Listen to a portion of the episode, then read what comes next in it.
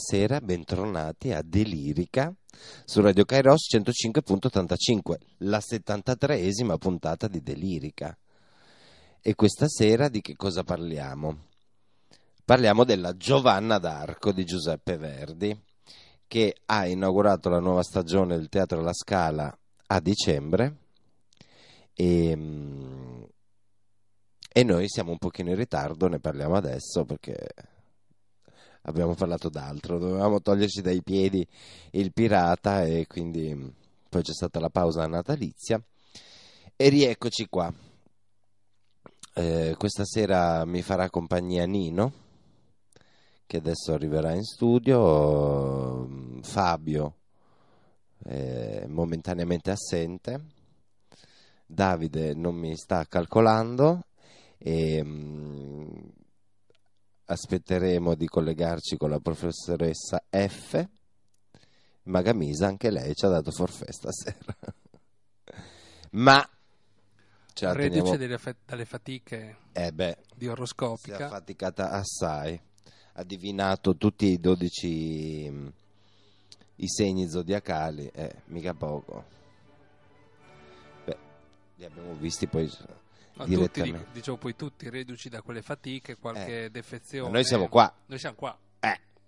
Siamo No, decimati, ma siamo un grande qua. bacio a Magamisa, figuriamoci.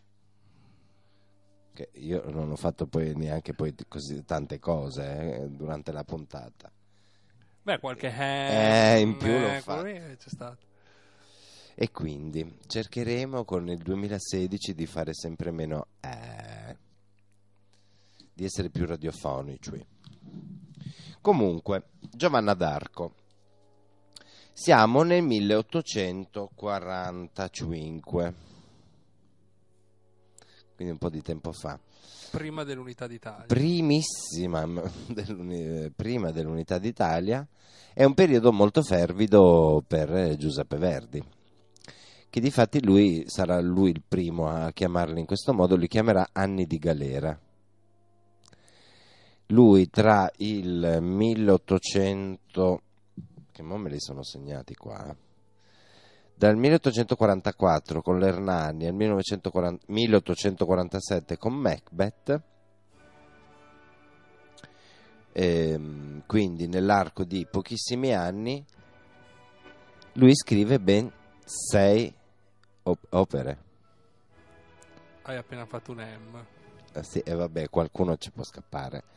Comunque lui scrive molto, intensifica i suoi ritmi lavorativi e, mm, e quindi si dedica molto all'arte. E sono eh, anni di, di grande studio, di grande mm, lavoro, di grande concentrazione, tant'è vero che tra queste opere abbiamo Ernani, i due Foscari, Alzira, Giovanna d'Arco, Attila e Macbeth, cioè voglio dire, a parte l'Alzira che è considerata tra le opere più orrende scritte nella storia dell'umanità, e gli altri, bene o male, sono tutti dei capolavori verdiani. Attila, magari drammaturgicamente un po' zoppicante, ma tutti gli altri, compreso anche Attila, fa parte del, del grande repertorio di tutti i teatri. Quindi, che, che se ne dica, anche il Verdi più sconosciuto, il Verdi quello meno riuscito, contiene all'interno dei,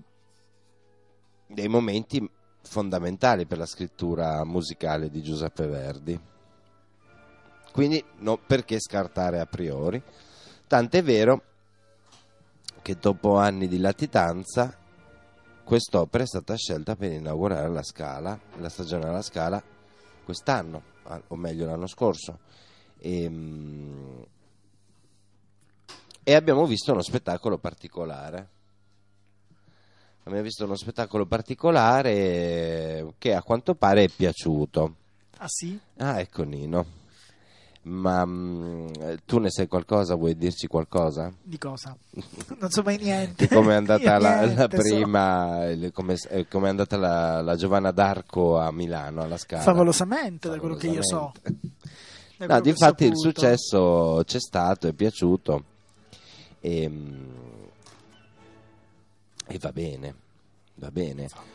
Anche perché è un'opera non facile da rappresentare, ma soprattutto da cantare. La scrittura della protagonista è, mm, è molto ardua, è, mm, bisogna aver studiato tanto canto, essere in allenamento e studiare continuamente per cantare questo ruolo. Addirittura. Sì. Beh, è uno dei ruoli verdiani più difficili Eh, eh, come ha fatto Mila Jovovic? a interpretarlo. Eh. Lei può. Sa cantare? Ah, Benissimo. Brava. brava, brava, brava. Incredibile. La Milla. La Milla. Ehm, tu prima mi dicevi appunto che esiste, esistono dei fumetti o Eh, un unico esistono- fumetto. No, no, ne esistono un sacco. Fatti anche sia in Italia che Vedi? in altri paesi Quindi del mondo. Giovanna è un, è un soggetto che nel fu- con il Beh, fumetto si presta. Sì, col fumetto si presta tantissimo, anche perché conta che eh, la storia di Giovanna d'Arco, vabbè, tu mi insegni che comunque eh, diciamo è abbastanza importante.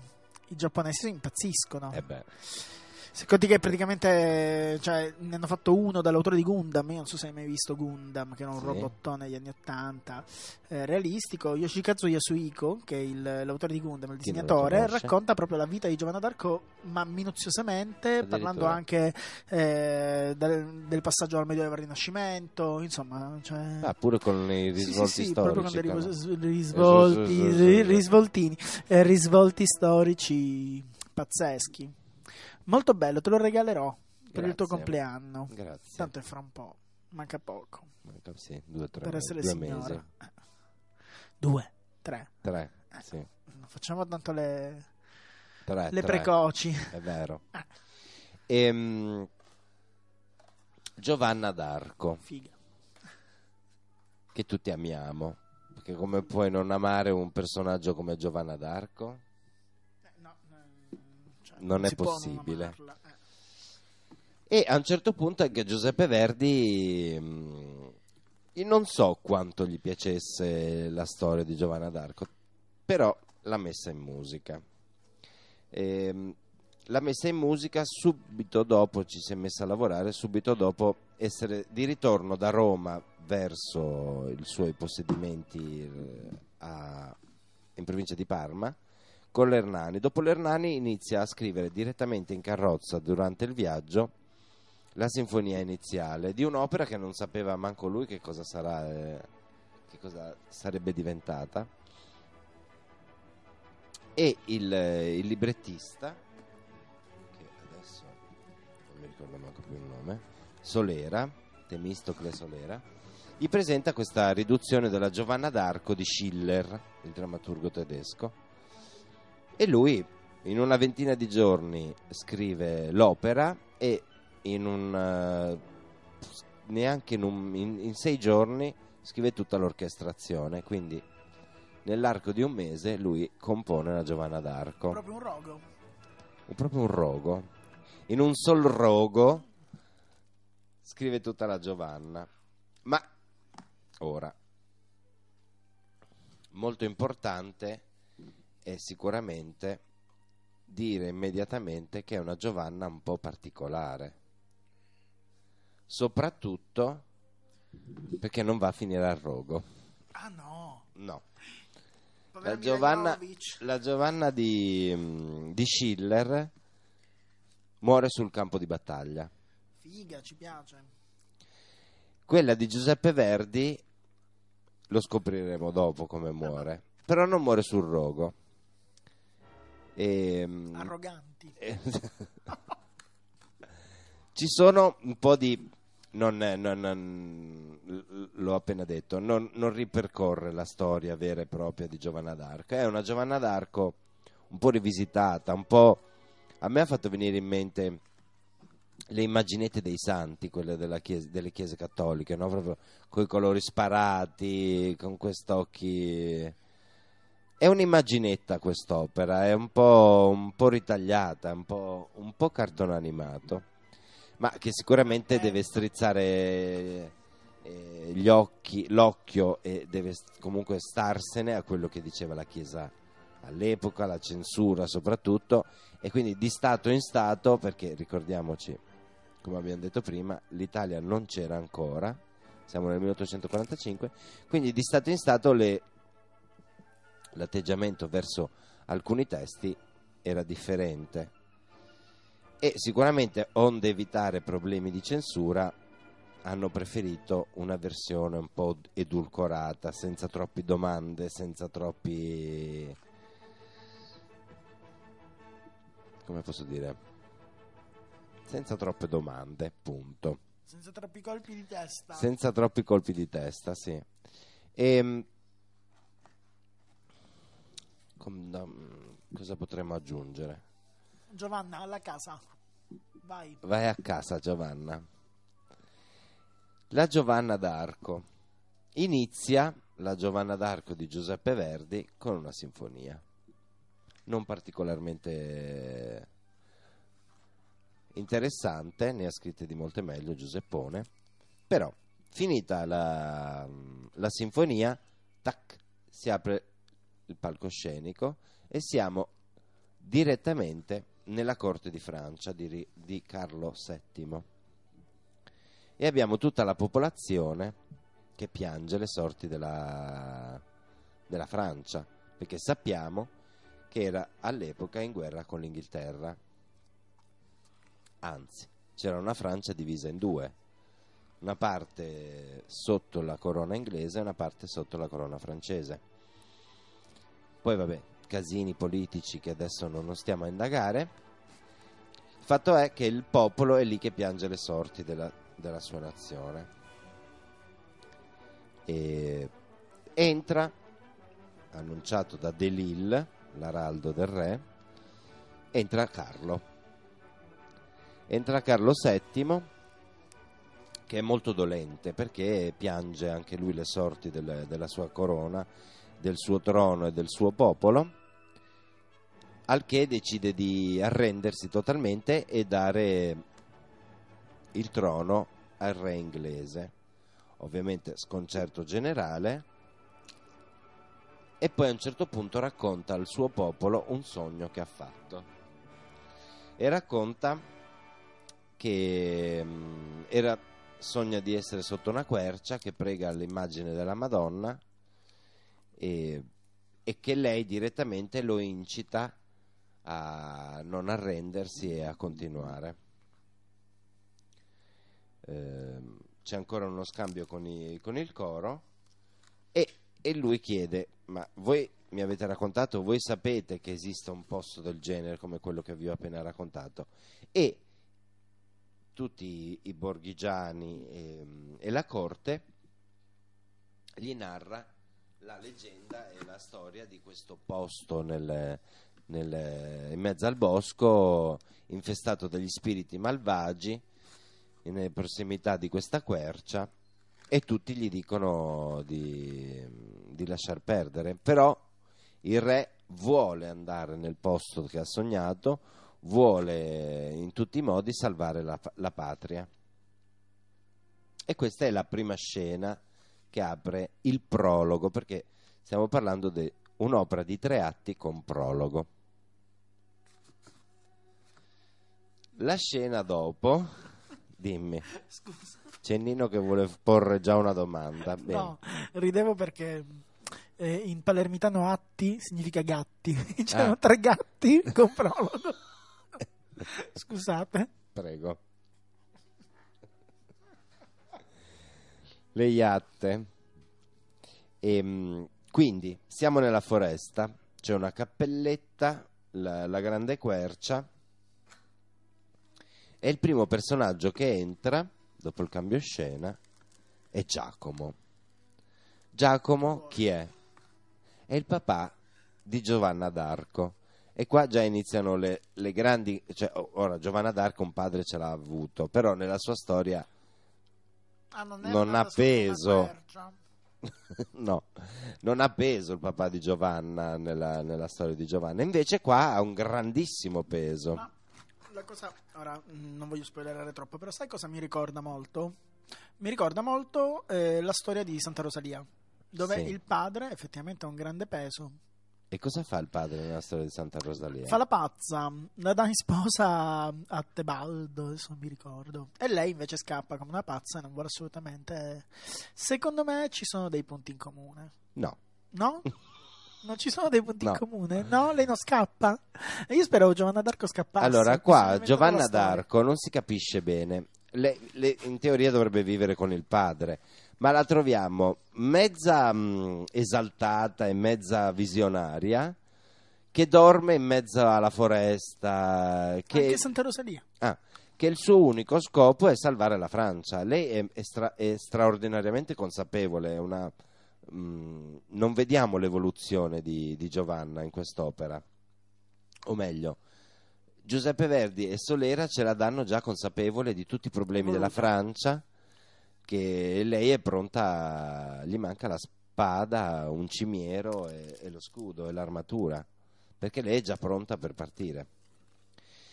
Qua invece il papà Giacomo si fa tutti dei suoi viaggi mentali e pensa che la sua pazzia sia dovuta al fatto che è stata violata sessualmente da un uomo e che lei va in giro per il bosco a- alla ricerca di quest'uomo per avere degli- dei rapporti, non per altro, non Ah, altro. Addirittura.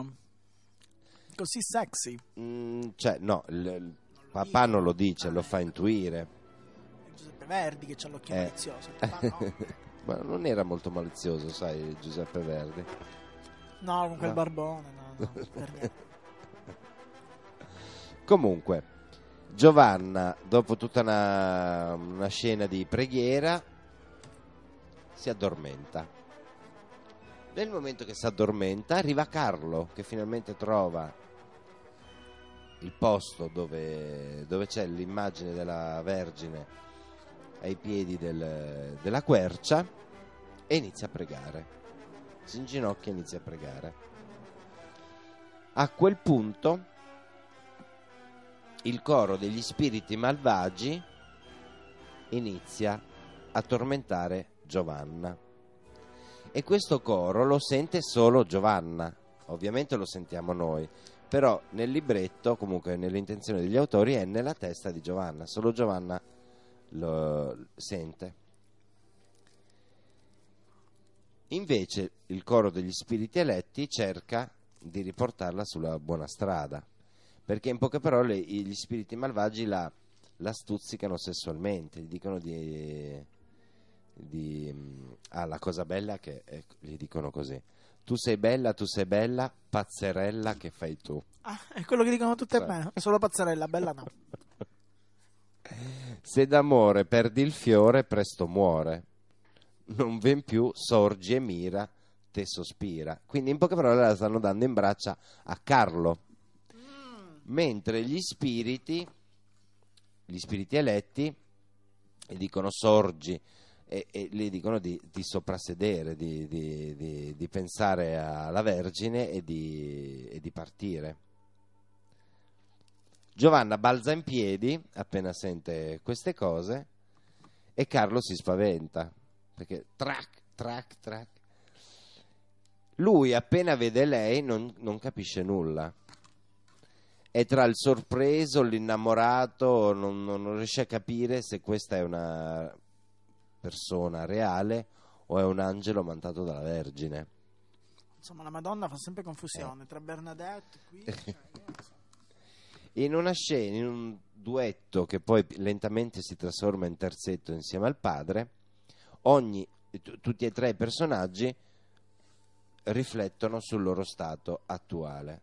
Quindi Giovanna è pronta ad andare in battaglia, Carlo eh, vuol sostenere questa- quest'angelo mandato da- dalla Madonna e Giacomo è sempre più atrocemente combattuto e, e non si capacita del comportamento della figlia.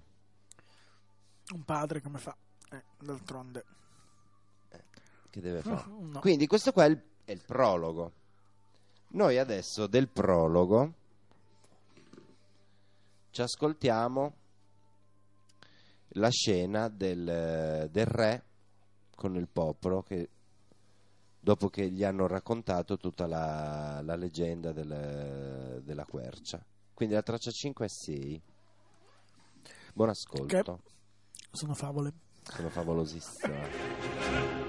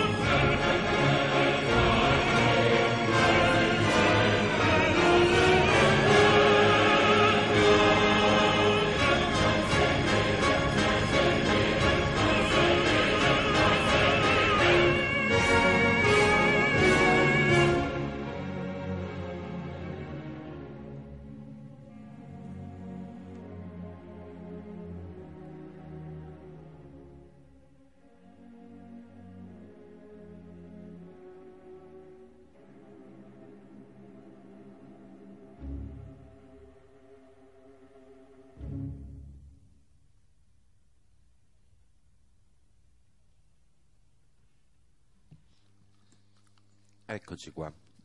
Quindi questa qua, ma la sentite la mia voce? Eh, perché io non me la sento. Ah, ciao. Ah, eccola. Fabio ci ha raggiunto. Vedi? Ebbene sì, non si sa bene come, ma ci sono- non ce l'ho fatta. Bravo. Ecco. Quindi siamo nel medioevo più oscuro, Più sfrenato. più sfrenato. so, più recondito. E Carlo VII ha appena raccontato il suo sogno ai suoi sudditi. Carlo VII in questa edizione è poco di meno che Placido Domingo. La Pulzella sarà Montserrat Caballé e il papà Giacomo sarà Cheryl Milnes. Tutti diretti da James Levine che conduce anche la London Symphony Orchestra. Un'edizione del 73. Tomò. Tomò. Quindi, io ho già raccontato tutto il prologo, senza fare un po' di suspense, senza aspettare di ascoltare anche l'altro brano. Però adesso così, come tono di colore, ci ascoltiamo il coro, perché in onore di, di Fabio che è arrivato. Grazie. E il coro, siccome tu non c'eri quando l'ho... l'ho L'ho raccontato a Nino. L'ho raccontata a Nino, adesso ti voglio raccontare come inizia il coro. Ti leggo proprio i, i- i versi. Sì. Tu sei bella, tu sei bella, pazzarella, che fai tu? Pazzarella che è la pulzella? Sì, Ah, sono ma chi l'ha scritto sto malvagi. libretto? Temistocle Solera, uno dei Ah. librettisti più in voga dell'Ottocento che collaborerà più volte con Giuseppe Verdi. Comunque, Capisco. Fino agli anni 70. Bisognerà Al- approfondire la- le Eh, lo so. vicissitudini di a un questo certo punto dice pure la delira gioventù. Eh. La delira? Sì, La delirica gioventù. la Eh. delirica gioventù. Comunque, ora ci ascoltiamo questo coro. Pazzarella? Pazzerella, l'un- la traccia 11. Ah, che bella. Pazzerellissimo.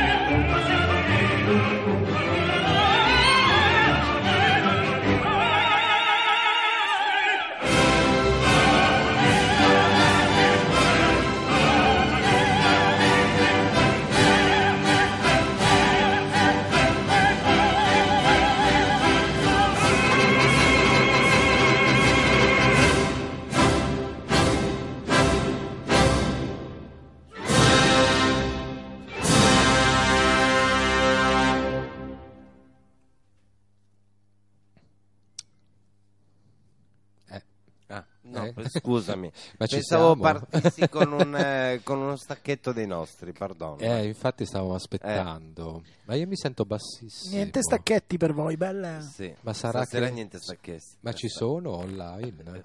Ah, ecco, Sì. adesso sento molto meglio. Anche io mi sento molto meglio adesso. mi sento bene. Era una questione bene. di volume. Ora mi sento. Ma ehm, non si smentisce mai sto Verdi, eh? No, e soprattutto nei finali, Sì, roboanti, I pesanti. finaloni di, di Poi- qualsiasi cosa. eh, Poi in questa Giovanna ci dà veramente dentro. Eh, e tra l'altro pensavo, stavo pensando appunto che questa mh, vezzeggiativi del librettista probabilmente servivano a, a mitigare questa mascolinità, Della pazzerella. della ipermascolinità del personaggio che è assolutamente gender. Ma sì. Sì, però non, però non nella versione di Giuseppe Verdi. L'ha fatta più pastorella. Allora, uno è... Le didascalie dicono che è vestita sì con l'arme, Eh, con l'armatura, ma è, sotto è vestita da donna, ah, sotto. prima di tutto. cioè, porta delle coppie. Quindi avrà, eh, secondo loro, avrà una veste e sopra un- un- un'armatura. Ah, ecco. Bella. Per non confondere, diciamo, le acque. E per non confondere troppo le acque, che cosa si sono inventati? Sia Schiller che, Cariddi. che Solera, che, Solera Eh. che Re Carlo VII di Francia si innamora di Giovanna d'Arco. Eh beh, certo. Lei ovviamente Però vestita da uomo o da donna? da donna, lei, lei anche Ah. se ha l'armatura è vestita da donna, quindi c'ha la gonna. E quindi si riconosce. Quindi sì, è lei femmina. Ha una gonna di ferro. ha una gonna di ferro. Bella, Ma bella. tra l'altro pensavo a Eddie- a Lady Oscar. Eh beh sì, Eh. però Lady Oscar è proprio vestita da maschio. E beh, anche lei. Eh, no, lei è vestita da, da donna. No, in- No. nella storia lei era vestita No, da uomo. qui intendo. Qua Anzi. no, qua è vestita No, nella da storia è donna. vestita da uomo. Anzi, è sì, stato sì. uno dei capi d'accusa, scusa. eh. Sei troppo maschia, sembra Eh. Alessandra Martinez in Fantaghirò. E la bruciano. Eh, Sì. eh, infatti, cioè, uno dei Ma capi Fabio, non sto dicendo il contrario, sto Eh. dicendo che in Giuseppe Verdi è così. l'ha fatta più edulcorata. Madonna, cioè non c'è nessun eh, Eh, richiamo. non c'è nessun richiamo proprio alla vera storia. Eh, proprio sì. Anche perché qua, sì, la Vergine non, non appare direttamente, ma sono più gli- il coro degli spiriti malvagi e il coro degli spiriti eletti che fungono un po' da coscienza per, eh, per eh, Giovanna. Sì. Difatti i malvagi la, la buttano nelle braccia di Carlo VII, mentre gli altri la riportano su una retta via. Ah, beh, giustamente. E li sente solo lei, nessun altro li sente o li vede questi due cori. Comunque questo Temistocle Solera, insomma, ha avuto una vita abbastanza pittoresca, eh? Sì, faceva pure il corriere tra Napoleone III e Cavour. Ecco, Girava un po' su... una spia. Sì. Il corriere. Poi è morto in solitudine il giorno di Pasqua, Mamma pensa. mia. Poi si è buttato in Spagna, ne ha fatte un po' di ogni, eh? Comunque, Ferrarese. Ferrarese. vedi? Sì. E beh, insomma, sarebbe da approfondire, guarda. Ma approfondiremo, figurati quando vuoi. Quindi, dove siamo arrivati? Siamo arrivati Ancora al prologo. Allora, abbiamo fatto il prologo, atto primo. L'atto primo si apre nel, in una landa remota tra i soldati inglesi, Vicino a Reims. vicino a Reims. Brava. Oui. Ui. Coro di soldati inglesi. Ma nel frattempo di sottofondo sento c'abbiamo la una cavalleria che avanza. Rossini col suo Guglielmo. Dai. Taran, taran, taran, taran. I Quindi- soldati inglesi che piangono. I soldati inglesi che piangono perché le stanno prendendo, basto- eh, le stanno prendendo di santa ragione dai francesi. Eh, Allora arriva Giacomo, il papà di Giovanna, che vuole in tutti i modi fermare la figlia perché questa cosa è una roba troppo sconsiderata, non si può fare, ma soprattutto lui in testa ha che lei sta andando dietro a Carlo VII perché è innamorata di lui, la Juan. la Joan, perché papà è convinto che lei la stia dando a destra e a manca. Eh, Invece no, E invece no, vestita Se l'è uomo. tenuta. eh, Bella se l'è tenuta strettissima. Allora che cosa fa? Dice agli inglesi, agli ufficiali inglesi che gli darà una mano a catturare Giovanna. Così interrompe in tutti i modi, anche se lui si dichiara francese e patriottico, però per riavere la figlia a casa, che lo, lo aiuti nella sua vecchiaia e che sia una buona figlia, farà in modo di rapirla in E- qualche modo E riportarsela e all'ovile. riportarla all'ovile. Ma- Non capirò mai. Ecco uno stacchetto. Ecco, bloccato Quindi, sul nascere. mentre- Quindi mentre succede questo, dov'è Giovanna? Giovan- Giovanna è alla corte Giovan. di Giovan è alla, alla corte di Carlo VIII Non settimo. e settimo.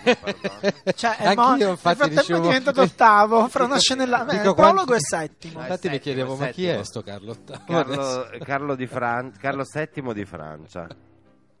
Carlo VIII sarà il figlio, Eh beh, immagino. Eh beh, forse, chissà, non è detto. Sì, non è detto perché magari si chiamava Filippo II. Eh, appunto. Eh. Quindi, dov'è Giovanna? Giovanna è alla corte di Francia, Carlo VII, Settimo. Io già magno. che lì che medita. In realtà non, sare- non saremmo proprio nel medioevo più profondo, secondo la Beh, no, è storiografia. quasi quasi Rinascimento. Siamo a metà del Sì, 400. vero. Sì, siamo al Rinascimento. Però Lo so perché ho letto il fumetto. Da noi. da noi, perché in Francia erano ancora nel Eh. Medioevo, eh. Eh sì. Però vedi, loro già sono avanti rispetto a noi. Quindi... È tutto opinabile, lo sai. No, hanno il bidet, in effetti. Comunque, infatti, si chiama Luigi XI, il figlio di Carlo Ecco, VII, vedi? E di Carlo- Carlo Fracci? Io voglio sapere tutti i figli di Carlo. Quindi Carlo. Carlo VIII chi era? Il, il, ehm, il nipote? Carlo VIII eh, era... Era uno, Sì. chi se ne. Unico figlio di Luigi undicesimo. Luigi undi- eh. Sì, undicesimo. Undicesimo. E quindi è il, figlio- è il nipote. Ecco. È nato il 30 giugno, Uh. come se l'ormone. Ah, ecco, non capivo. la- Comunque. Comunque, torniamo- tornando un tornare alla attimo. Giovanna. Sì, alla torniamo da Giovanna. Che appunto è nei giardini di- della corte in preda a tutti i suoi dubbi. Sì. Che la ragazza è dubbiosa. Ci credo. cioè. Eh, È in preda ai suoi dubbi e non sa.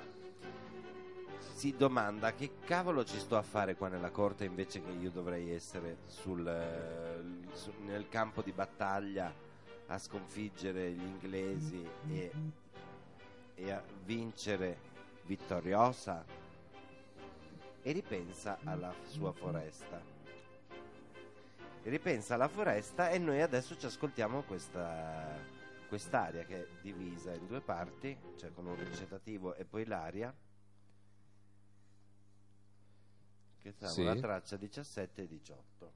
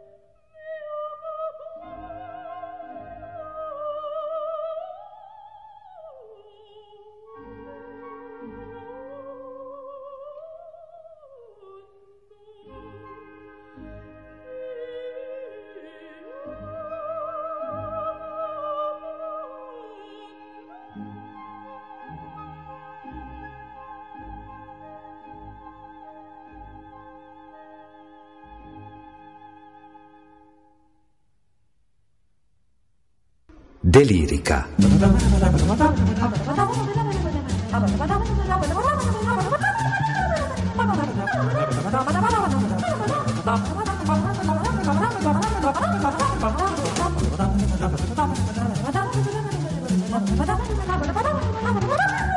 Delirica.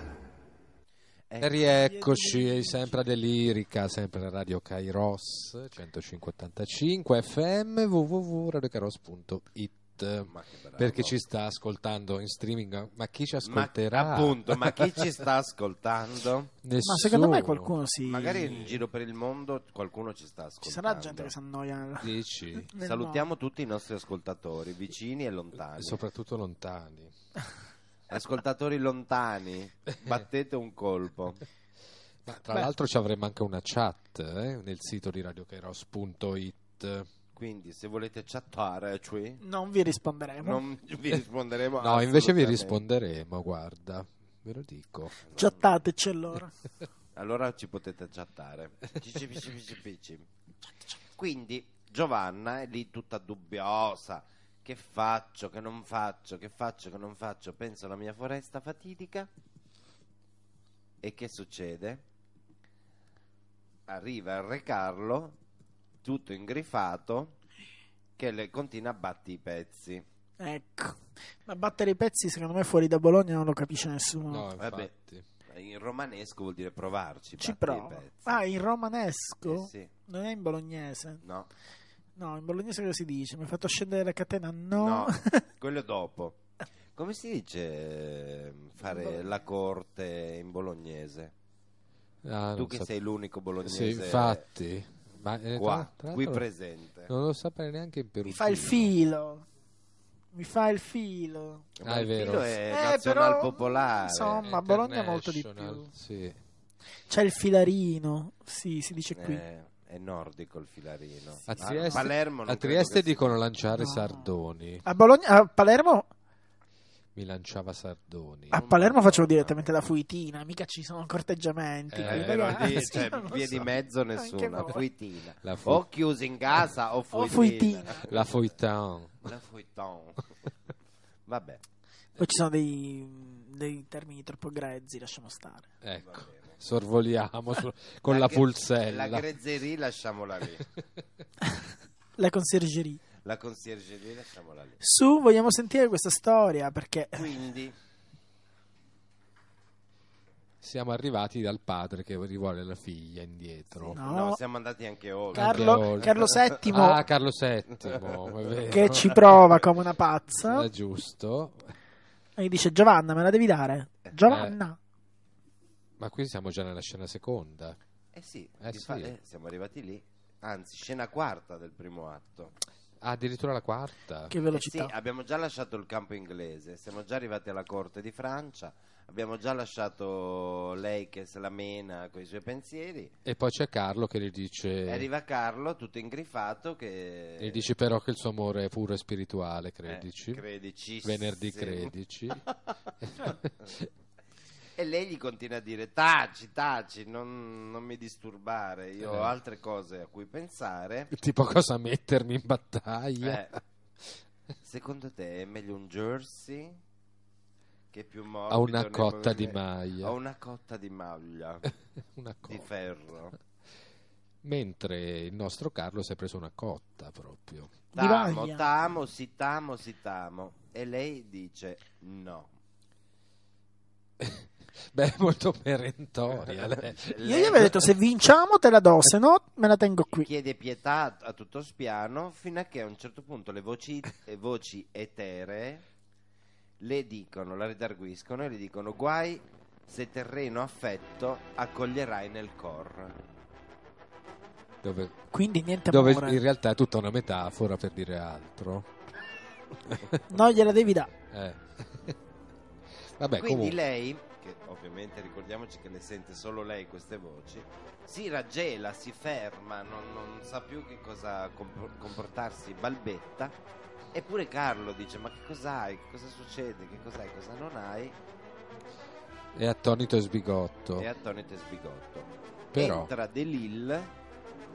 Anzi, un attimo controllo se questo è uno dei prossimi ascolti, vabbè. No, stavo guardando se andare avanti ancora con la, eh, il racconto o ascoltare già il brano, il duetto. Ma sei tu la, la regina della festa, decidi Eh. tu. Anche la corte di Francia, diciamo tutto insieme. Tagliategli la Fa- testa, ho deciso. Però insomma inizialmente rifiuta Giovanna, ma poi No, poi niente. niente, Lei rifiuta e basta. non ammette, Non gli dice Che- fammi andare in battaglia, te la do? No, No. neanche. non ammette di ricambiare l'amore? No. No. No. Entra De Lille con le bandiere che dice a Carlo che è ora di andare alla cattedrale perché dovrà essere incoronato re. No, Sì. c'era pure questa di mezzo. E c'era pure quella, sì. Madonna, quante cose faceva. Escono tutti quanti e Carlo e Giovanna rimangono insieme per un, un altro duetto d'amore. Cioè, d'amore non corrisposto. D'amore non corrisposto nel quale però da contraltare c'è il coro degli spiriti malvagi che cercano di buttare tra le braccia di Carlo Giovanna, ma non ci riescono. Adesso noi ci ascoltiamo questa scena qua, la traccia 22 direttamente, I diavoli che esultano i diavoli sì che esultano. per la vittoria contro l'anima della guerriera. Sola tra il clamore dei gridi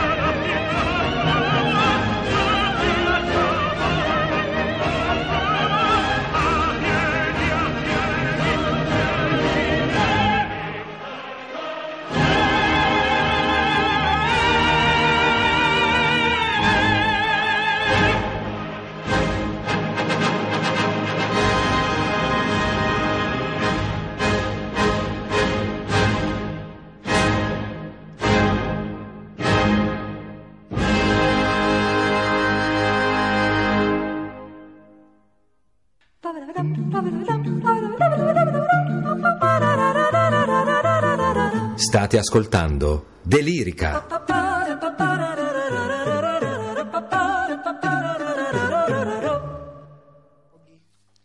Rieccoci, cari.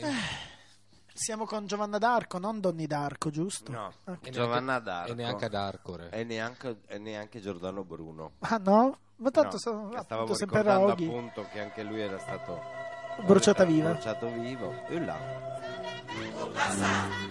Muchacha. Antropolirica.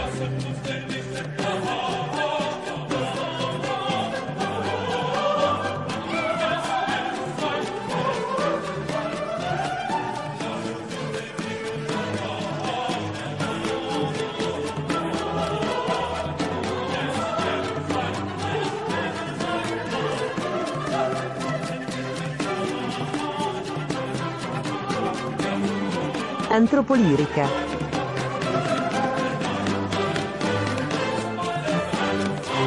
Antropolirica. L'antropolirica, eh? È arrivata. È arrivata. Prof. Salve. Buonasera. Pronto? Prof. Eccoti. Che onore, arrivo dopo che avete menzionato Giordano Bruno, che grande onore. non con la fede ma con la ragione, così Eh. come scrisse in calce al suo processo quando firmò la sua condanna, che grande, che grande uomo. Eh, che brutta fine, però. Eh, Beh, bruttissima. sarà inverno, un bel calduccio. Eh, certo. Poverino. Porello. Eh, una bruttissima fine, poverino. Vabbè, a Campo dei Fiori abbiamo una statua che ne onora la memoria, sì. insomma. Il 2 febbraio, quando è la... No, il 10, non mi ricordo, l'anniversario della bruciata. Non ricordo sinceramente, forse il 10 febbraio, però non, non sono sicura. Sì. Vabbè, abbiamo gli smartphone. Ecco, Esatto. Controllate. Googolate, googolate. Googolate. Comunque era il 1600, questo non me lo Eh. ricordo. Il 17 febbraio. 17 17, febbraio. ecco, abbiamo toppato, come si dice in francese, tutti e tre. Toppe. Comunque mi piace il 1600 00. Sì, perché uno dice 1600, pensa al secolo, Eh. no? Invece era proprio L'anno 1600. Era 600. Era, il 17 00. febbraio 1600. Prima del 1601 Uno, e dopo il 1599. 1599. A 9, eh. Odissea nello spazio. Nello spizio. No, comunque c'è da dire che a- eh, così, a Perugia ogni eh, 17 febbraio esce un manifesto che viene affisso proprio in onore di Giordano Bruno. Pensavo di Ma Giovanna era d'Arco. perugino? No, Ah, però c'è una- un'associazione anarchica che lo Ah. commemora. vedi? Bravi. Vedi? Bravi, Bravi, bis. bravi. Vero? Bravi bis, bravi. Fantastico. Sì, sì. Ogni Bravo. anno Mi ha puntualmente- veramente, Dimmi. mi ha Ti ha- veramente mh, colpito questa cosa che ha detto il vostro ospite Nino sul fatto che in Giappone sia molto famosa Giovanna d'Arco, che le abbiano dedicato addirittura un manga. No, addirittura, addirittura le hanno dedicato anche un cartone animato dove c'è una ragazzina che è la, la reincarnazione di Giovanna d'Arco e si chiama Kamikaze Kaito Jan, cioè Jan la ladra del vento divino. Fantastico. Oh. Mamma, questi giapponesi.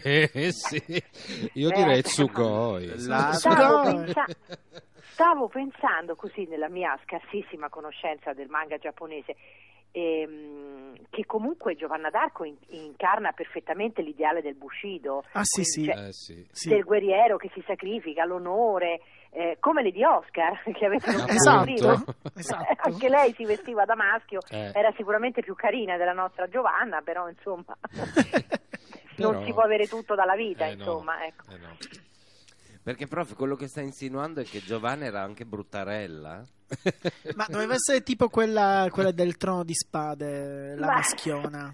Ma chi? Aria? Eh, No, la maschiona del trono di spade, forse Davide ci può aiutare, non lo so. No, lui Eh, dorme. no, dorme. Eh, Ah, Lady... Sì, Lady, ok, Lady ok, mia nonna lì. Ok, ok. Eh, Ah, Sì, la no. di mia no. Quindi Ce n'è una che è metri. molto maschia e Sì, sembra, sembra effettivamente Giovanna d'Arco. Ah, sì, quella gigantesca. Brianna, no? Brianna. Brianna. Brian de Eh, Tart. Sì. Infatti non andrebbe mai confusa l'arte agiografica con l'arte oggettiva, cioè del, insomma, del, del descrivere anche pittoricamente eh, una persona, cioè, ne è un esempio proprio lampante Santa Maria Goretti, Eh, che viene sempre rappresentata come questa bambinetta eh, graziosa, col viso pallido, le, gua- le gote rose, una specie di Heidi praticamente del- delle paludi pontine e invece poverina era sicuramente molto più simile alla figlia di Fantozzi piuttosto Lo stavo che proprio per dirlo.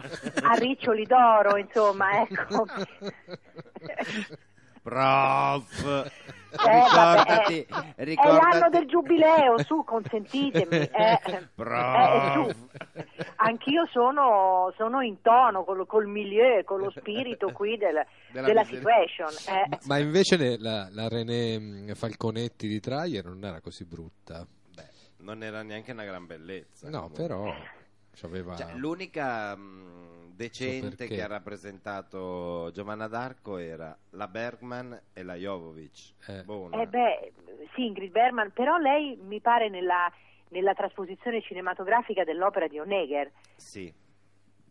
Giovanna d'Arco a Rogo, quindi proprio, proprio nel momento finale della sua breve, brevissima carriera, perché è vissuta solo 19 anni, poverina, proprio mentre la stanno per appicciare, ecco, come sempre come si dice in italiano corretto. eh. Eh, certo. Appicciata vil.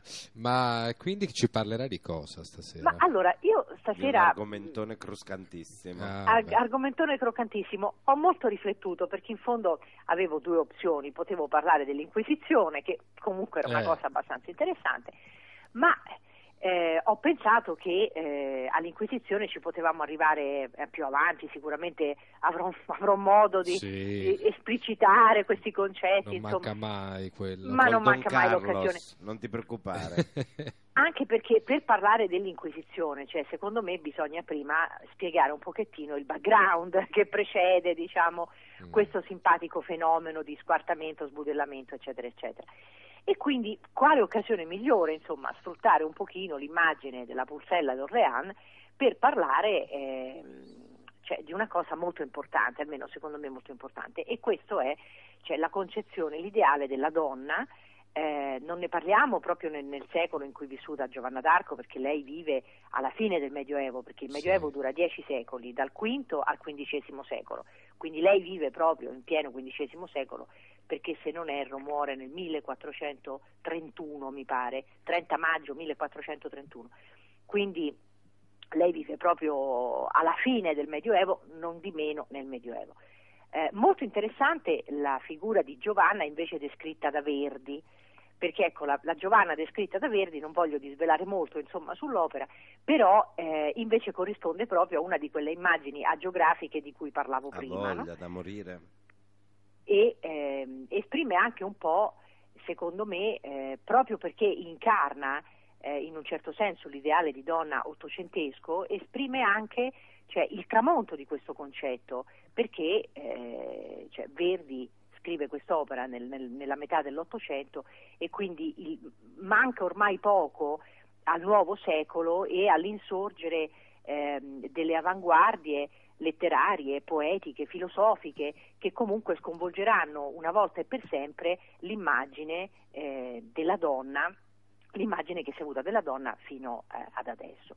Ora, il, il- il territorio, secondo me, la cosa im- importante eh, che si lega al concetto dell'immagine femminile e che non può essere disgiunto quindi dall'idea della donna è il corpo della donna, quindi il corpo come ehm, un territorio di conquista culturale sia da parte del- della società patriarcale, quindi del modello patriarcale, che eh, degli stereotipi imposti ehm, dalle epoche in cui la donna ha vissuto. Ora, in questo senso, per esempio, l'arte, ecco, ehm, non a caso prima ho detto l'arte geografica, l'arte ci offre eh, uno spaccato molto, molto interessante e anche molto veritiero di come il corpo della donna eh, è stato considerato attraverso i secoli.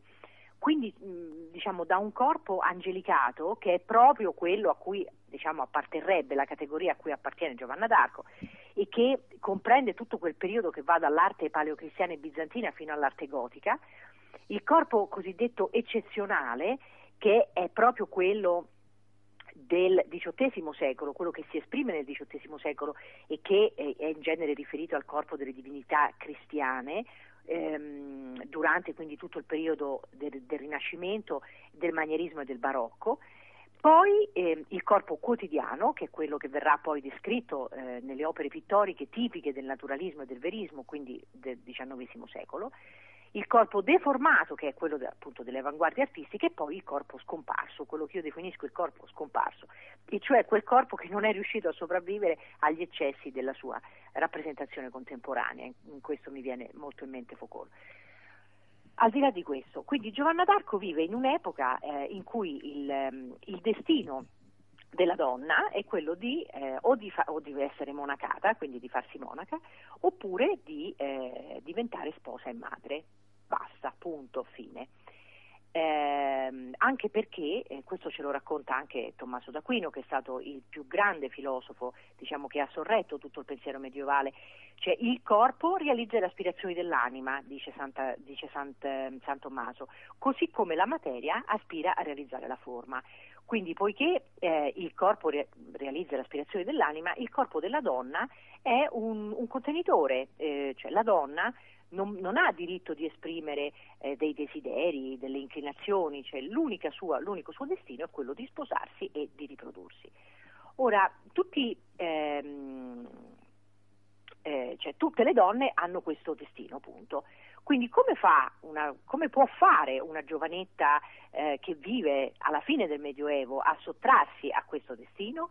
L'unica via è quella di ehm, modificare il suo corpo, modificare il suo stile di vita, eh, sempre ovviamente sulla spinta eh, di, una, di, un suggerimento divino, perché altrimenti non, non, sarebbe mai potuto essere in quest'epoca, e quindi attraverso la modificazione del proprio corpo e quindi rifiutando i caratteri eh, sessuali e anche genitali tipici della femminilità e quindi l'abbigliamento femminile, i capelli lunghi, ehm, i modi garbati, ma tagliandosi i capelli, mettendosi un'armatura, eh, quello era l'unico modo in cui la nostra pulsella poteva essere nella sua generazione un soggetto deviante, cioè colei che decide di eh, staccarsi eh, dal paradigma dominante e dal modello fallo-logocentrico, quindi un modello incentrato solamente sul discorso del fallo, quindi un, un modello patriarcale maschilista.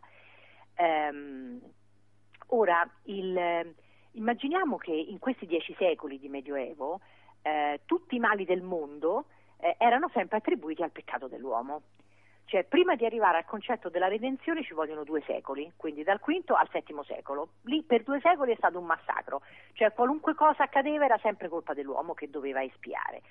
Dal VII secolo in poi compare per la prima volta il concetto di redenzione, quindi sì, è sempre colpa del peccato dell'uomo, però, però attraverso le opere ci si può redimere.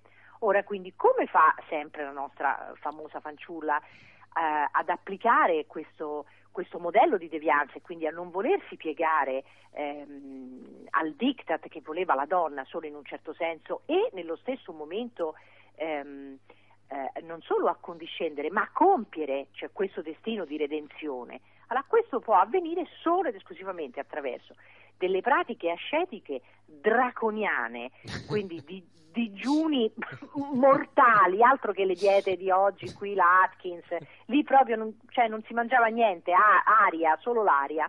Quindi attraverso un digiuno draconiano, perché eh, il cibo era considerato una sporcizia, una sozzura, una cosa che comunque distoglieva la persona dalla contemplazione divina e poi appunto la redenzione attraverso le opere, quindi nel caso della nostra pulsella le armi. Cioè quindi la, fa- la fame come, come, forma mistica perché appunto uno vedeva Dio ovviamente ave- eh beh, avendo conseguenza. Pure io se non mangio dieci giorni appunto, vedo la Madonna. Insomma. quello intendevo. Figuriamoci un paio d'anni. Ecco. Una forma diciamo di, così, di allucinazione indotta. Ora mi è più chiaro perché non mi ha mai apparsa la Madonna. Eh. Non perché sei un peccatore, no? no? perché Al limite dopo il come etilico può comparire qualche divinità. Se forse, si sopravvive al come etilico, forse la buddhità ti potrebbe comparire, però. Può darsi, a forza di magnà. A forza di magnà può darsi. Manco quello si è ancora palesato. No, quindi. io mi sono zitto. Abbi fede. Abbi, abbi fede Pietro ma cammina sulle pietre. e quindi ehm, ecco attraverso la mortificazione del corpo. Ora questo è un, un- un discorso che mh, quello del- dell'ascetismo, della mortificazione, soprattutto dell'ascetismo delle donne, perché mentre negli uomini l'ascetismo è visto come una prova di coraggio, di figaggine, cioè insomma Giovanni Battista nel deserto è un fico, cioè non mangia, è tormentato Eh. dalle locuste, dal sole che gli brucia la pelle con le bolle, quindi insomma è uno che ha dimostrato di avere gli attributi. E, Come e- come- e Simone lo stilita, scusa, in, eh, in hai capito, gli spiriti poi non ne parliamo, Eh. che vivevano sulla colonna, quindi cose di pazzi. Mentre invece le donne, comunque le donne che digiunavano ed erano ascetiche, dovevano sempre e comunque allontanare il sospetto che quella forma di ascetismo non fosse dovuta al, de- al demonio, al maligno, eh, perché ti pare che una mo può digiunare in No. pace, ma quando mai? Ma ci mancherebbe altro. Eh, E, e quindi il Medioevo, e fino anche mh, oltre poi il Medioevo, nel 500, nel 600, è pieno di queste fanciulle digiun- digiunatrici, anoressiche, che quindi cercavano attraverso il digiuno la cachessia, come si diceva una volta, quindi l'atteggiamento cachettico, cioè di quello che rimane proprio, eh, come dire, un po' ottuso no? dal fatto che non mangia, non beve, quindi è un po' rimbambito, insomma, eh, dovevano comunque dimostrare che questo stato cachetico non era stato indotto dal demonio, bensì eh, da ispirazione divina. Ecco, Giovanna d'Arco, durante il, il suo processo, quando fu consegnata ignominiosamente agli inglesi, ehm, ecco, lei per esempio chiedeva continuamente di, di farsi la comunione, di assistere alla messa e eh, digiunava in continuazione, a parte che le davano poco da mangiare, ma quel poco lo rifiutava ecco. perché eh, riteneva che questo la mettesse in una comunione più forte ehm, con il divino. Quindi ecco, attraverso il rifiuto del cibo eh, si, si dovrebbe intensificare, si intensificava secondo loro la comunione con il divino. Eh, come è stato giustamente fatto notare prima, uno dei, dei- dei capi di imputazione principali era che lei si vestiva da uomo. Eh, Tant'è che gli inglesi per spregio le gettarono poi nel- Sì, nella, nella nelle sua celle. prigione degli abiti femminili, solo che così pare che la Pulsella, anche se non era insomma, propriamente non era Mila Jovovic, comunque pare che insomma, attirasse gli istinti più biechi dei turpi carcerieri. Ehm, e quindi insomma alla fine chiese e ottenne di, di poter continuare a vestirsi da uomo perché ehm, pur essendo accusata di eresia eh, era mantenuta in una, in una prigione di tipo militare e non in una prigione di tipo ecclesiastico dove in genere finivano gli eretici. Ehm, ora, cosa, cosa si è inventata la Chiesa eh, quando a un certo punto è diventato difficile gestire il fenomeno di queste fanciulle miracolose che insomma digiunavano, sentivano le voci, volevano prendere la spada e difendere Dio con la spada? Ehm, nel XIV secolo, eh, quindi quasi alla fine del Medioevo, si sono inventati questi due simpaticissimi che si chiamavano Insitor e Sprenger, che sembra, mm, sembrano due che hanno scritto un articolo scientifico, in realtà hanno scritto il Maleus Maleficarum, un bel libretto. il martello Eh, dei, dei malefici, questo vuol dire. Quel bel libretto. Quel bel librettino, bel librettino, sulla spinta della bolla di, di- di Papa Innocenzo Mm. VIII, che, eh, Savona- che, appunto Savonarola, Gerolamo Savonarola disse che di innocente aveva solo il nome, quindi sulla spinta di questa bolla, Summis Desiderantis Affectibus, ehm, scrissero appunto il Maleus Maleficarum, che è un, un dettagliatissimo manuale su come riconoscere le streghe e la stregoneria. Eh, diciamo che due dei sintomi principali della stregoneria sono che le streghe non piangono, non, non riescono a produrre le, le lacrime e che sono più leggere del normale, ovviamente. Dovendo volare devono essere per forza leggeri. Fabri, non siamo streghe. No, Eh, No, no, no, no, no, di sicuro proprio. Io poi no, di certo. Ehm, e quindi ovviamente tutte queste fanciulline che digiunavano non solo per ehm, sottolineare la loro comunione col divino, ma eh, soprattutto per sfuggire a quel modello di cui abbiamo parlato prima, quel modello patriarcale eh, che le voleva legate solo ed esclusivamente a un certo destino, diciamo che si sono trovate un po' nei casini, ecco, sempre per usare un termine, ehm, perché ovviamente eh, diciamo da santarelline eh, sono diventate subito streghe. E quindi come si fa a capire se una di queste fanciulline è una strega oppure una brava ragazza? La si butta nell'acqua Eh. con un bel peso perché se galleggia e sopravvive è una strega, se invece va a fondo e muore, no. Peccato che non lo può raccontare. Eh, esatto, esatto. Quindi pensate proprio la, la malizia, del- malizia dell'essere umano, cioè eh, a quale, a quale livello può arrivare. Sì, ma proprio la, Eh. la cattiveria direi proprio, no? Esatto. E, e quindi insieme al concetto della redenzione e di pari passo con queste eh, fanciullette che digiunano, ehm, si affaccia eh, un altro concetto che cioè, in tempi in cui il reperimento del cibo era una tragedia, perché immaginate nel Medioevo le carestie, le condizioni igieniche, Le il modo in cui sì, gli alimenti venivano conservati, cioè Eh. una cosa terribile. Cioè, c'era pure chi si permetteva di rifiutare il cibo, considerarlo una cosa sudicia e non mangiare. Quindi la mortificazione del corpo, l'assenza della salute, quindi la mancanza di una salute fisica, ehm, potevano, cioè attraverso diciamo, questi- queste due vie maestre, si poteva raggiungere la salvezza. Un concetto che in, in parte eh, è vivo ancora adesso, perché ehm, cioè, sì, ancora adesso il- i religiosi, le persone religiose comunque ritengono che le afflizioni del corpo, quindi le malattie, siano prove mandate da Dio Eh, e che sicuramente se uno insomma è un po' come il Battista nel deserto perseguitato dalle locuste e con le bolle è sicuro che sarà suo il regno dei cieli qui Eh. diciamo entra in gioco anche un- un'altra delle a mio avviso, a mio modesto avviso delle grandi contraddizioni del cristianesimo è che eh, insomma se eh, le malattie, le disgrazie e le locuste sono un dono per quale motivo le persone vanno ai santuari per pregare di non avere questo dono cioè, mh, questo è un altro argomento della, del quale Della serie no grazie, ne faccio a meno. sì, perché c'è, se, è, se è la via maestra, d'altronde anche Tertulliano, già nel terzo secolo, quindi prima del Medioevo, diceva che eh, la porta, la- cioè la porta per entrare in paradiso è come una grata, con delle maglie molto, molto, molto strette. Quindi quelli poverini che sono quelli che sono gracilini e che non avranno mangiato a sufficienza e quindi si saranno mantenuti in linea, sicuramente passeranno più velocemente attraverso questa grata. Ah, ecco. Comunque c'è sempre una via dolorosa, eh, mai quella Mai. divertente, mai, mai, mai. Devi No, le. Madonne piangono sempre, Sì, cioè sì, non sì. esiste una Madonna che ride, non esiste un miracolo tipo, non lo so, che spuntano i fiori Eh. a gennaio, no, sono sempre tsunami, terremoti, tragedie, Sì. Madonne che piangono, Fulmini, crolli. Patire, Di tutto, di patire, pe- pestilenze. patire, patire. Pentitevi, peccatori. Beh sì, perché comunque diciamo, la promessa di, cioè, di- di questa religione in particolare, ma anche de- diciamo, delle religioni monoteiste, a parte l'ebraismo che è leggermente diverso, cioè, la promessa ovviamente per ovvi motivi logici non è, a parte l'ebraismo che è leggermente diverso, cioè, la promessa ovviamente per ovvi motivi logici non è in questo mondo ma nell'altro. Eh, beh, Eh, certo.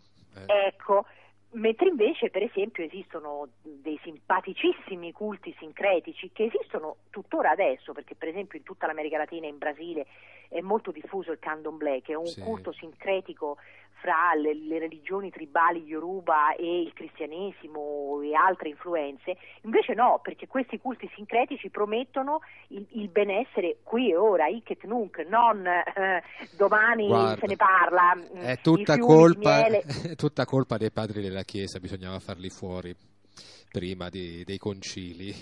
Eh, purtroppo È sì, diciamo lì. che hanno fatto tutta una serie di danni Eh, ecco, collaterali. Una serie proprio. molto una molto pic- grandi.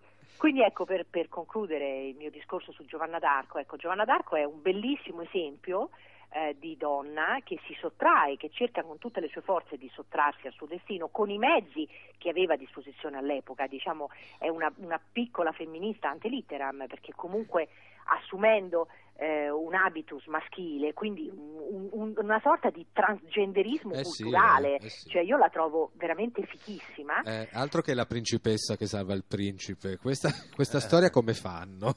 Ma- e oltretutto- nelle, nelle scuole come faranno? Raccontare. Come farà? Oltretutto la non la cosa si proprio racconta. bella è che lei rimane fedele, cioè fino alla fine, Sì. cioè lei si fa bruciare viva e addirittura, poiché gli inglesi insomma eh, tuttora lo sono, non sono proprio un popolo gradevole, ehm, in genere le fa- c'erano proprio i boia che avevano una, una certa perizia nel, nel mettere le fascette perché si alzasse subito il fumo e quindi il povero Cristo morisse eh, soffocato per asfissia Mm. e non bruciato. Invece nel suo caso il rogo fu proprio allestito perché lei bruciasse, quindi perché la legna facesse meno fumo possibile e lei potesse bruciare e ardere viva. La carbonella, simpatici. insomma. Eh, beh, esatto, proprio mm, graticolata per bene.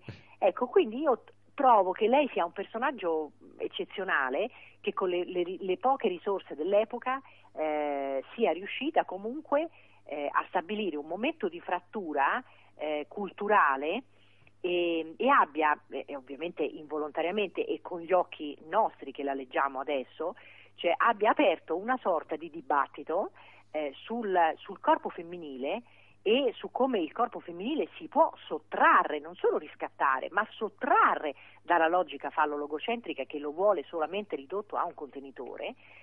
Ehm, e ha dato, eh, diciamo, mi, mi piace vederla un po' insieme alla Madonna eh, come una femminista antelitteram, perché anche, anche Maria, insomma, eh, cioè, ne ha fatte.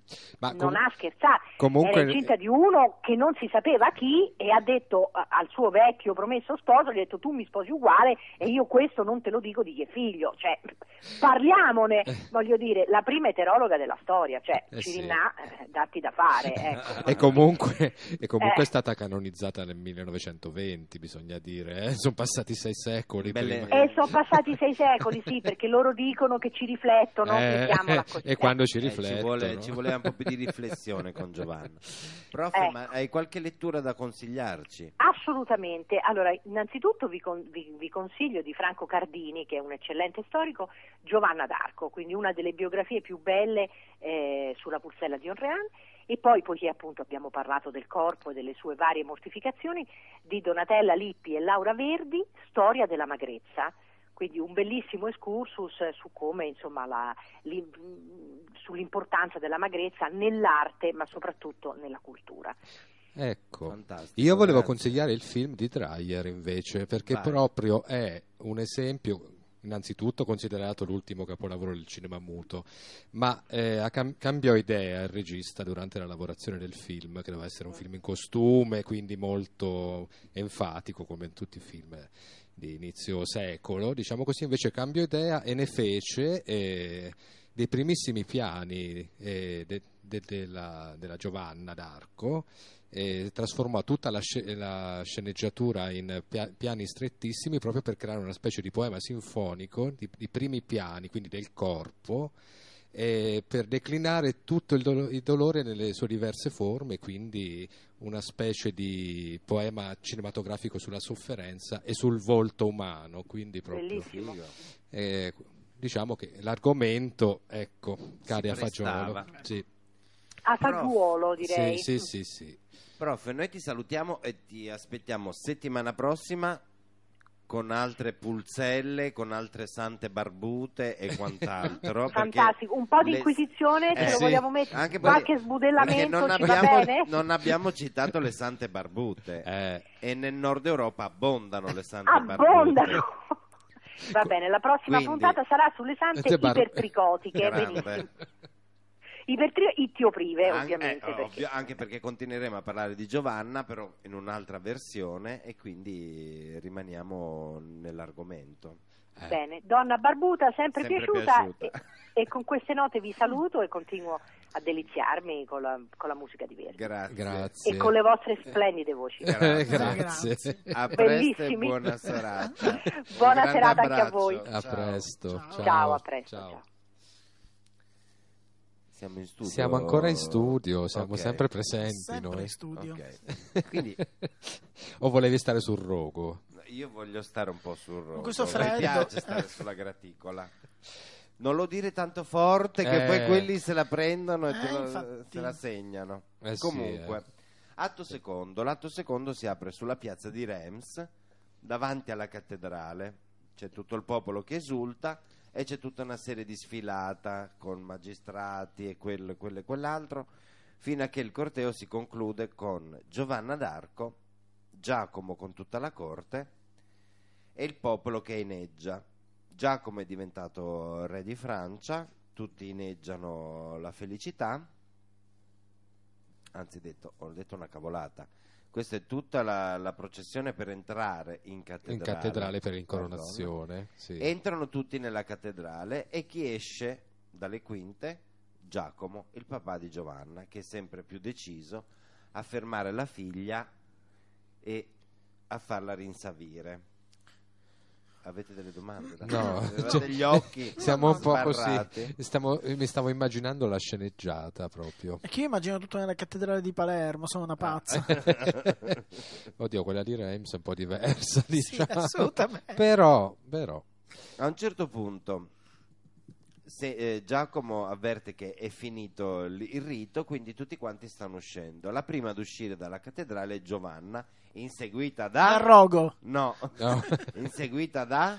Giacomo. Giacomo. da- no, Giacomo è il No, papà. Giacomo è fuori. Da Carlo. Da Carlo, ah, Che vabbè, dice, certo. dove fuggi donzella, dove fuggi pulzella, vieni Eh. qua che dobbiamo Spulzella la pulzella. spulzellarci insieme, no? Ma come ti vesti? La Ma insegue Carla Gozzi. Ma scusa, ma scusa, Carla? Carla Gozzi. Dai, l'altra. sono due. Daniela? No, no, Carla, No. Carla. Ah, Carla. Sono Carla e Onofrio, come si chiama lui? Enzo Miccio. Enzo Miccio Onofrio. Comunque verrà dedicata la cattedrale a Giovanna. Eh, quantomeno, Eh. porella. Infatti, Ce l'hanno ammazzata a 19 anni, mettendola sul rogo, eh, fingendo la pazza, fingendo la strega, friggendola viva friggendola viva. e gridava distesa: L'ho presa, l'ho presa.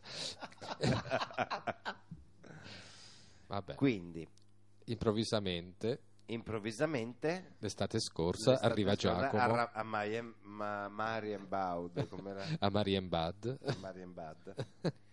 Niente, il padre accusa pubblicamente Giovanna di essere una strega. Eh, carino il padre, eh? Molto carino. Simpaticissimo. Veramente ama- amabile, Amabile. e amorevole. Come direbbe la nostra prof, leggermente fallocentrico. Leggermente, anche perché l'unica sua idea fissa è che la figlia La dava data- via. La, la dava via. Però se la vuole prendere in casa, dai, alla fine lo fa Però per cavoli, lei. se la dava al re non ho capito. Eh, Eh no, perché sempre non va bene. Sempre non va bene neanche il re. No, perché lei era giovane e doveva stare a casa col papà. Ma le ius prime noctis. neanche quello. Niente, No, no, no, niente. No, perché sai che dote che si portava a casa? All'anima. Eh, la cattedrale intera. Tieni, questa è la tua, Tua. Portala a casa. Beh, insomma, poverina. Eh no, che vita di merda, guarda. Eh, Io non trovo altro aggettivo. Ma il padre poi rimane intonso da tutta questa cattiveria o, o c'è Certo. qualche redenzione? No, aspetta, aspetta, aspetta. Qualche karma che si riversa?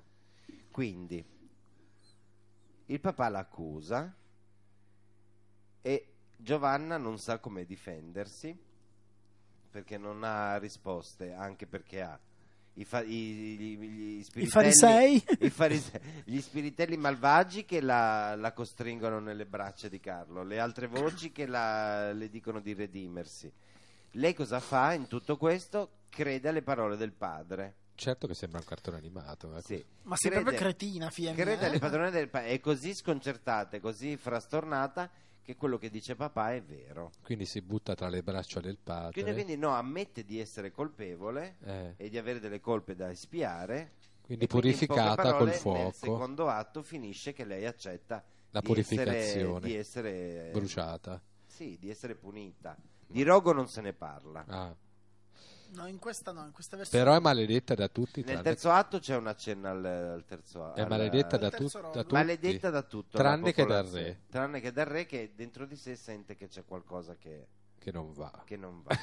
Comunque, noi adesso Quella è chiamata la ascoltiamo Madonna. Eh, diciamo la scena del, del processo che in poche parole è il padre, il coro e il re che poi gli chiede di discolparsi oi boh. e tutto il finale del secondo atto quindi sono la traccia 5 e la traccia 6 Come on. Ah, però. Eccolo. Non sentiamo nulla. In gran lontananza. Mi sento così lontana. Così vicini, così lontani. Da Reims. oi oi. Thank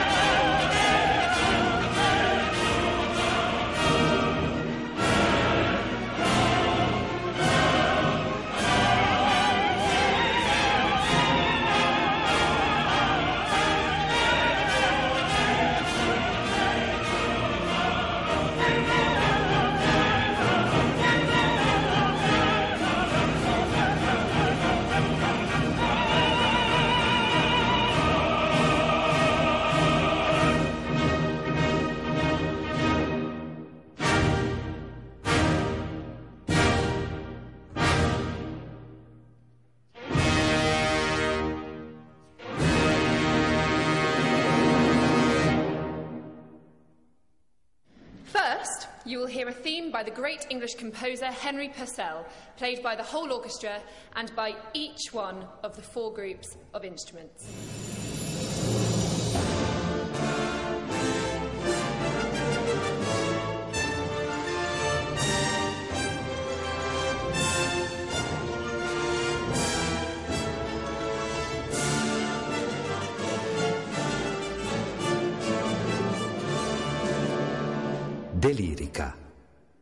Posso Eccoci. dire subito una cosa: il Dilla. finale secondo della Giovanna d'Arco di Giuseppe Verdi è troppo. Comunque è troppo. la, la gente la capiva che era finita qualcosa Madonna. perché Secondo me serve- serviva a far svegliare la gente. Bom, due botte, Così anzi andava- una decina, una dietro l'altra. Così poi andava a sgranchirsi le gambe ed era pronto per il terzo atto. Oltretutto il secondo atto dura pochissimo. Dura 25 minuti, Eh 30, beh. mezz'ora. toh. Però succede di tutto. Succede di tutto, sì. Più che altro è tutta una sfilata nel secondo atto, Sì. avanti e indietro Sì, dalle chiese. Entra, Entra, esce, esce entra, tutta sta esce. popò di gente, 2000 figuranti, no? È Pitti Uomo. sì, in effetti, devo dire che... Andiamo Quindi, al terzo al perché terzo atto, dobbiamo Ro- correre. sì, Rocca in campo inglese, Giovanna è in catene, sente già odor di zolfo, no, odor di, di bruciato, di, di carbonella. odor di carbonella e quindi prega Dio, prega Dio che gli dia- le dia la forza di tornare in battaglia perché lei vuole tornare in battaglia e di liberarla. Dice come? Hai liberato Saul e non puoi liberare me. Eh, scusa, eh. E invece interviene il padre perché l'ha sentita pregare, l'ha sentita confessarsi, era così palese che fosse la verità. E allora il padre cambia idea. Finalmente ha capito che lei era pura. pura, è pura e tutto quello che faceva era in nome di Dio. Quindi la manda direttamente a sbattersi Sì, in la battaglia. libera e la manda a sbattersi Eh, in battaglia. Così sicuramente, ecco. Lui aveva un bel è spettatore da lontano, un po' come nel teatro antico, no? che i personaggi Sì, raccontano quello che è successo fuori dalle, dalle quinte. Quindi lui racconta questa battaglia quasi prodigiosa, no? dove Giovanna fa fuori tutti gli inglesi. in un- Una specie di film di Tarantino. Sì, Lei favolosa. lei Molto favolosa, Kill Bill. molto Kill Bill. E Che scena quarta entra il coro e Carlo che ringraziano Dio e ringraziano Giovanna di avergli salvato la vita, la patria e che possono riconquistare i territori Bene. occupati dagli inglesi. Ma subito dopo arriva il messaggero Delil che dichiara e racconta a tutti quanti la morte di Giovanna. Ma leggermente edulcorata, eh, questa Ma versione. proprio dul- cioè, poco. Infatti sembra un film degli anni 50 americano, no? Il peplo Durante film. il maccartismo. Eh, Cioè, quindi proprio il più pulito possibile, il più non reale possibile. sì, nessuno è colpevole. Tutto è finto. Eh, molto peplo. Sì, è vero, ricorda un po' quegli ideali Eh. del Peplum, dove c'erano tipo anche mh, mi viene in mente sempre Spartacus. Cleopatra, Ah, no? beh, certo. con eh, Liz Taylor che ha le tette più a punta della storia delle- dei Del reggiseni quando in epoche non ne esistevano i reggiseni no? E neanche le tette. Eh, che neanche le tette le tette quando le hanno inventate Negli anni 50. nel 1200 dopo il medioevo Dici? Prima non c'era. prima non c'erano le tette comunque Giovanna è dichiarata morta tutti cioè le- la cosa il figo è che eh, la notizia viene presa nel silenzio più totale a parte due accorti e un gran rumore di, di gran cassa silenzio C'è il rullo dei tamburi, La praticamente. morte. Dopo arriva tutta il corteo funebre dove portano la salma di Giovanna. Ma comunque veramente. A un certo punto Re crede. Carlo e Giacomo, il papà, urlano al miracolo perché Giovanna È qui! resuscita. Giovanna resuscita. Cioè, veramente. Cioè, ma Giovanna- neanche, non lo so, Adoro. Walt Giovanna Disney. zombie Riemerge. resuscita, riemerge dalle tenebre e dice ma dove sono, cos'è successo, trallereo, tralala Eh, tutti che inneggiano al miracolo, però lei già sente che le forze l'abbandonano. era l'ultimo guizzo. eh, ha una visione, l'ultima sua visione della Madonna e di tutti gli angeli che le aprono Le, le porte del paradiso. e sbatte a terra e muore glorificata da una luce eh, divina su di lei. E tutti gli spiriti eletti che la il accolgono. coro, gli spiriti eletti che la colgono e il coro che la inneggia già come eroina L'apoteosi, patriottica. l'apoteosi, proprio nel vero senso della parola, Quindi sarebbe stato bello ascoltare tutte queste scene perché perché è tutto un rullo di tamburi. È tutto un rullo di tamburi, è bella anche la scena del eh, corteo funebre. Però ci ascoltiamo il finale vero e proprio che è anche un po' lunghetto. Ma comunque il librettista, insomma, ne ha fatte. eh. Ma questo è comunque Schiller. Bisognerebbe andarsi a rileggere bene la trama di Schiller. Però anche Schiller la fa morire in battaglia, non la fa morire al rogo. Niente, sto rogo l'hanno proprio rimosso. Sto rogo non vogliono sapere niente. eh? No, l'hanno rimosso perché, sai, Mentre noi era un po' troppo scomodo. disquisiamo sulle nostre cosine, ascoltiamo la traccia 15, l'ultima, che è da quando Giovanna si riprende fino a che non rimuore, non muore per la seconda volta. A riprendere i muri. Repetita Juvent. Repetita Morant.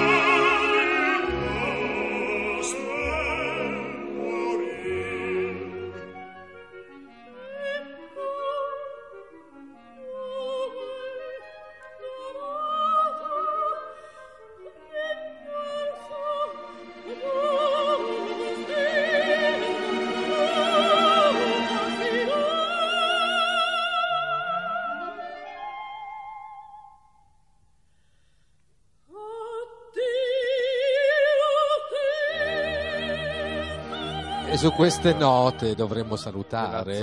Resuscitiamo anche noi. Sì, s- parliamo sopra Montserrat Caballé, vai. Sì, vai. Che scortesia. Che da morire. Che Caballé? Però Non possiamo fare altrimenti. E noi da Radio Kairos 105.85 ringraziamo. Senti che botte di verdi. Eh, senti Uh, ho ricevuto una botta di verdi che guarda. Qua ci sono degli echi che diventeranno traviata. Eh, Questa diventerà traviata. Vabbè, abbiamo sentito echi del Macbeth e di quell'altro. Di... Comunque, dopo aver ascoltato quest'opera di puro fantasy, Sì, andiamo a Nanna. andiamo a Nanna. e- E vi salutiamo e vi diamo appuntamento a lunedì prossimo con un'altra Giovanna d'Arco, ma bensì la Jeanne d'Arc au Boucher di Honegger, Arturo Honegger. Che sarà un po', un po' meno fantasy. Sarà proprio Giovanna d'Arco a Rogo. Ah. Lei va a finire a Rogo, o meglio, inizia che è già successo tutto qua. Ci sono già le fiamme in scena. Sì. Vabbè, almeno quello, dai. Lei già bruciata e carbonizzata No, per tutta l'opera. Ascolteremo un'opera più un'opera diversa, più vicina a noi, Un po' più di Gran Guignol. rispettosa delle- della storia. Filologica. Sì, abbastanza filologica. Comunque, molto curiosa. Bene. Per metà cantata e metà recitata. Ah, vedi. Che curiosità. Che curiosità. No, non resisterò fino a No. lunedì. Io mi faccio legare finché non arriva lunedì. Mi faccio legare Eh, qui dentro. Bravo. Con una fiammella sotto. Certo, con una fiammella sotto. Un po' di bondage. Non fa mai male. Ciao. Ciao. Ciao Giovanni.